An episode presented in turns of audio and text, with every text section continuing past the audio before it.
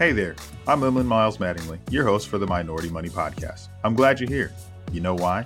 Because this is the place you can come to get your weekly finance, family, and fitness motivation, not only to experience success in those areas for yourself, but also to help others in our community achieve greatness too. Super happy that you're on the show with me, so let's jump right in. Welcome to the Minority Money Podcast. I'm your host, Emlyn Miles Mattingly, founder and president of Gen Next Wealth. I couldn't be more excited to be sitting here talking to you today on the Minority Money Podcast. This is something that's been on my heart for, I'd say, at least 18 months, if not longer. I couldn't sleep. I was just all excited about trying to get this out. And it came into existence because of friends and family and people that I knew would always tell me that I needed to have somewhere where I could speak about different issues as it pertains to money and minorities. So today, I'm just going to give you a brief introduction about what the show is going to be about. I'll give you a little history of myself. We'll talk about my family, about my background, and my passion for the minority money audience that we'll be developing here. I'm beyond ecstatic about this. So, without further ado, we're going to talk about the Minority Money podcast and how we are going to change the complexion of wealth. So, the reason why this podcast exists is so we can talk about some different issues, our topics, I should say. And the topics are going to be family, finance, health, and education, and how all those things tie together to help people with their overall wealth. So, I'll give you a little history of myself. I started in the financial services industry back in 2001, and it's been pretty much where I've spent most of my career. I uh, started in banking, and it was interesting to work at the bank, and it was a great place for me to start. Working at the bank, just because you work there, I still didn't have quite the understanding of money that I have now, but it was definitely a great place to start. As I started to learn more as a teller, one of the first things I learned about was credit because we were selling credit cards while I was at the bank. So as we're doing this with the credit cards, I got a credit card and then I found out how to fix credit because I had to fix my own. It was my first experience with credit. Didn't really have conversations with my family about money. And I know there's a lot of people out there that can relate to that. We just didn't have those conversations. We weren't talking about credit when I was growing up. We didn't talk about investments. I didn't know what stocks were. I didn't know what bonds were. I didn't know what mutual funds were. I found that out in school in a personal finance class. Still didn't know how there was, you know, real application or how to use those things, even though I did work at the bank. But that's where I learned. I learned it from a personal finance class. Now I had taken economics classes, I'd taken other things like most people have, but it doesn't get into the real nitty gritty of how all those things work. And so as we get into the podcast even more, we'll have different shows where we'll talk to credit experts and where we're going to talk to experts in education and we'll talk to health experts and we'll also be talking to some family counselors that will help us really dig into how important those things are and how they do affect your overall wealth. So with that, we'll continue into my history. So working at the bank was a great start. And then from there, I got out of banking and I started to work at an, at an insurance company. And, and while I worked at the insurance company, I, I sold a lot of insurance. But one of the things that really stuck out to me and why I thought the health part of this would be very, very instrumental was because when I was selling the insurance, there was something that caught my attention. As I was working with other minority families, I was having a real issue trying to get middle aged black men approved for life insurance because of numerous health issues, whether it was high blood pressure, whether it was diabetes, whether it was sleep apnea or whatever it was. And that really it worried me because eventually I was going to be a middle aged black man myself. And I was like, why is it so hard for this in particular group of people to stay healthy? As I started to think about that more, it was poor choices of food, lack of working out, just not taking care of themselves. And that was very, very scary to me. It actually prompted me to make some changes in my own life about the way that I eat and how physically active I am. And it really just prompted a lot of things. So that's the reason why we have that part on the show. as I get into my own history, the reason why I thought I could be the the voice, if you will, for the minorities is one, I, I am a minority, but not just because I'm black, but there was a few other boxes that I checked when I looked at being a minority. I, I, was raised by a single mom. I was a single parent for a little while. I've been through a divorce. My mom was a lesbian and that was different. Those are all minority boxes that get checked. As I started to think about the name of the podcast, Minority Money, the reason why I went with that is because it was very direct in who I was trying to reach. A lot of the issues that I've had growing up, whether it was, you know, with family, with finance, with health or education, I thought that it was important to go out there and be a voice for these people. So this group of people and the group of people being minorities. So I, I wanted to be very, very specific and pointed with who I was talking to doesn't mean that if you're not a minority, you can't listen. I think that the topics that we're going to talk about are going to work for most people in general. I just wanted to make sure that the minorities knew that I was thinking of them and, and, and myself and things that would help me as if I could have someone, you know, that looked like me, talked like me, acted like me, and, and understood some of the cultural things that we'll go through. That's a little bit of my history. I get into my family a little bit. I, I'm married. My beautiful wife, Maricela. Yes, she's Latina. We have three kids. We have Jada, Mia, and Emlyn the second. And so that was another box that we checked. We have uh, biracial children. That's another minority group. And so as you see that, you'll appreciate how many minority boxes we actually check. So with that, I'll get into a little bit more of my background about why the podcast and how we started it and the passion that I have for the minority community. So the real passion started when I was working at the insurance company. What was happening? Most of my clients were leaving advisors and coming to me. And when I started to look at my clients, I'm looking at all my clients and 80% of my clients were minorities. Now, when they were coming to me, they would ask me questions that you would think that they would know the answer to, but a lot of times when I was talking to people, people didn't know what a mutual fund was, didn't understand what a stock was, didn't understand what, you know, a bond was or how taxes worked or anything like that. When I begin to think about that, these clients are coming out and they're talking about all these things and are asking me all these questions. I'm like, wow, how do they not know that? You know, and I'm thinking that they should just know these things. But when I began to look at my own situation, I was like, I didn't know any of those things.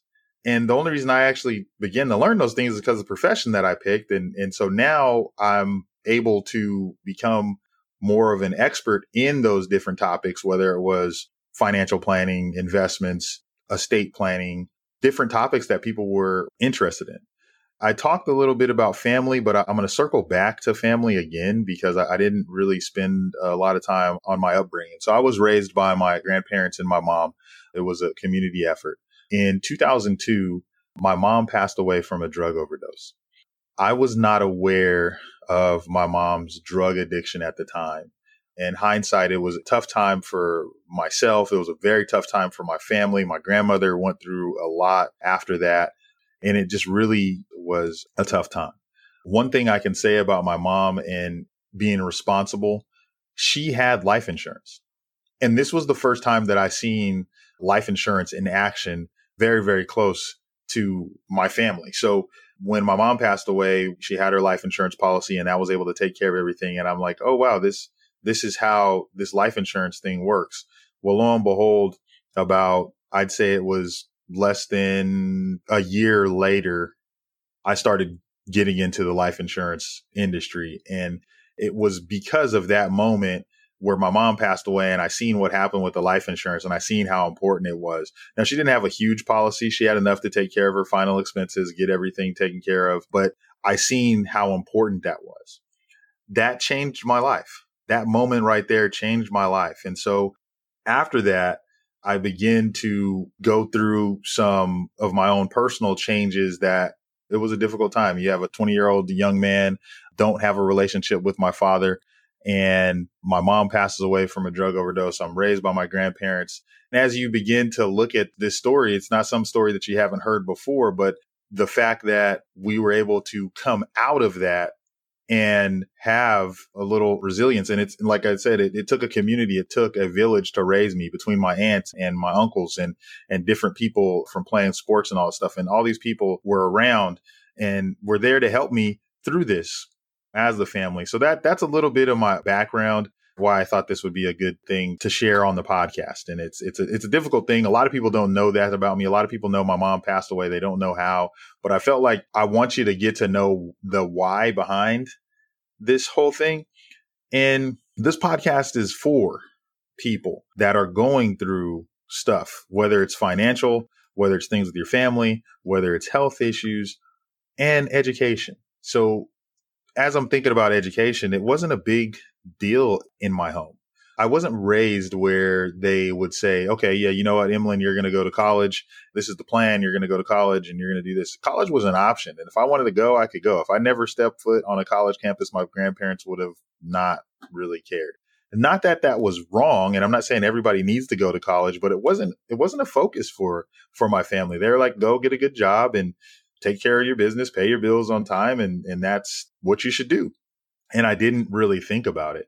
But as I began to work in the industry that I was in, I was working around people that some of my colleagues, and I began to hear some of the conversations that they would have about college and about how important that was and, and seeing how all of that helped individuals perpetuate wealth. Like they were able to grow their wealth by this by having this education. And it wasn't only education about, you know, just academic knowledge, but it was also, you know, financial knowledge that, that they were sharing with their children. I would hear some of the things that they would say. And, and that was incredible to me. And I think I was able to learn some of that stuff. The ultimate goal of the podcast is to change the complexion of wealth. Currently, for every hundred dollars that a white family has, a minority family has less than $10. Less than $10.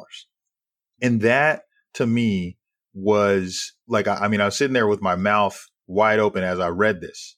And as I was reading this, I, I couldn't help but think, how do we change that? How do we change the complexion of wealth? How do we get out here and, and talk about the minority money mindset where I remember graduating from high school and the first thing that I wanted to do was buy a new car. And then I wanted to put some rims on the car. And then I had to put a new stereo in the car. Not saving money. Saving money was not even anywhere on my mind. All I could think about was buying the next pair of Jordans. And as that began to like, you only buy so many pairs of Jordans, but I kept wanting more and I kept wanting to buy stuff. And only reason I wanted to make more money was to buy more stuff. And it was just, it was a little out of hand. I had maxed out my credit card. I was, I may have been 20, I was 22 uh, by the time I maxed out my first credit card because I was trying to buy all this stuff. It was that minority money mindset that we had to have something to show people that we had made it. And I'm doing that with air quotes. Like the things that I had were the reason why I was where I was at. Like I have all this stuff. I got the nice car. I got some rims on it. I don't own a home yet, but I got a ton of shoes and I have a ton of clothes and I have, you know, the best stereo system in my car and all those things. And and it took me a while. It took a long time, even being in the financial services industry. Like I said, it's the only thing that I've done. So I worked at the bank and still didn't understand how money worked. And then it was, I had a conversation as I, as I began to work at the insurance company and just so the timeline, I'd already been in the financial services industry for 11 years before I had this conversation about net worth. I didn't even know what net worth was. And so I was talking to my mentor at the time and we started to have this conversation about net worth.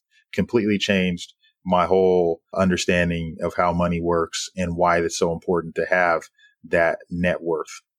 The thing that I wanted to wrap up this with is talking about why it's so important for us to change that minority money mindset and ultimately change that complexion of wealth is that you have to be able to make tough choices, the tough choices that you make about what you do with your money is going to make such an impact in not only your life, but the life of your children and their children and their children. And one thing that I'd always think about when it came to my clients. So I would talk to my clients and I would ask them a question. Now, the name of my firm is Gen Next Wealth. And the reason why I named it Gen Next Wealth is because I wanted to teach minorities about creating generational wealth. And so I would ask my clients a question, and sometimes it, it sounds, it's going to sound kind of rude or mean, but I would ask this question. I'd say, Do you know who your great great grandparents are? And usually the response, they would say no. You know, most people don't know their family lineage that far back. I, I don't even know. And then I would answer that right after that. And I would say, You know why you don't know who they are? It's because they didn't leave you anything. Let that sink in because there's some names of families that I'm going to mention right now that left a legacy behind. The Rockefeller family, JP Morgan, the Carnegies, the Kennedys. That's just a few names of prominent families in the United States that have legacies that they left. The goal is to change the complexion of wealth if we're going to change that complexion of wealth, if we're going to make impacts, we're going to make strides on doing that, we have to be able to set up stuff for our families. We have to be able to set up something where we leave our families legacies, not debt.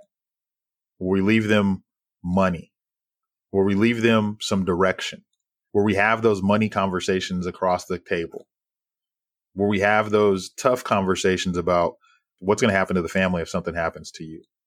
And I didn't want to make people feel bad by saying that when I would ask the question, you know, do you know who your great grandparents are? But I really wanted to make a point. Just because you don't know who they are doesn't mean that your great great grandchildren won't know who you are or can't know who you are. Fun story. I believe it was the Rockefeller family. It was the reason why every one of the children knew who great great grandfather Rockefeller was, was because every year on their birthday, they would get a check from him. He had set up a trust, and in this trust, it was for his grandchildren, and they would get a check from their great great grandfather every year on their birthday. How incredible would that be? How incredible would that be to be able to set up your family years from now? The great grandchildren that you would never ever meet would know who you were because you left them something. And it doesn't necessarily have to be money, but I'm just saying that's an incredible thing to be able to do. Thank you for joining me on this podcast today. We're going to have many different guests on the podcast from many different backgrounds in the backgrounds that we talked about where we're going to get experts in different fields so that we can learn together. One of the sayings I love to say is iron sharpens iron. So I'm going to make sure that we bring on great guests so they can help sharpen us and we can sharpen them. We're going to have people on that are dealing with things in communities that are going to help with education, that are going to help with numerous different things. And so I hope you guys are as excited as I am. I just wanted to give you a little history and background of who I am and my passion for education, for teaching. And I hope that you will listen, subscribe to this podcast. Please let me know topics that you'd want to hear. You'll be able to do that in the show notes. And without further ado, this is the Minority Money Podcast, where we are trying to change the complexion of wealth.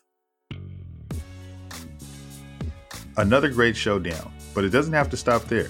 Be sure to subscribe to the podcast on whatever podcast app you're listening on now and give it a good rating, would you? If you feel really connected to the podcast, which I hope you do, find our Facebook community, Minority Money VIP, to support and be supported by others just like you. And again, we're glad to have you. While this podcast is meant to inspire and motivate you to live your best life, it can't be your complete one stop shop. I know, I know, that really sucks. But I don't know anything about your specific situation, so please reach out to an attorney or CPA, or you can reach out to me, a financial planner to help you with your specific situation. To get a hold of us, please reach us at fan at Minority Money Podcast. That's F A N at Minority Money Podcast so we can get to know you there. Thanks for being here, and until next time.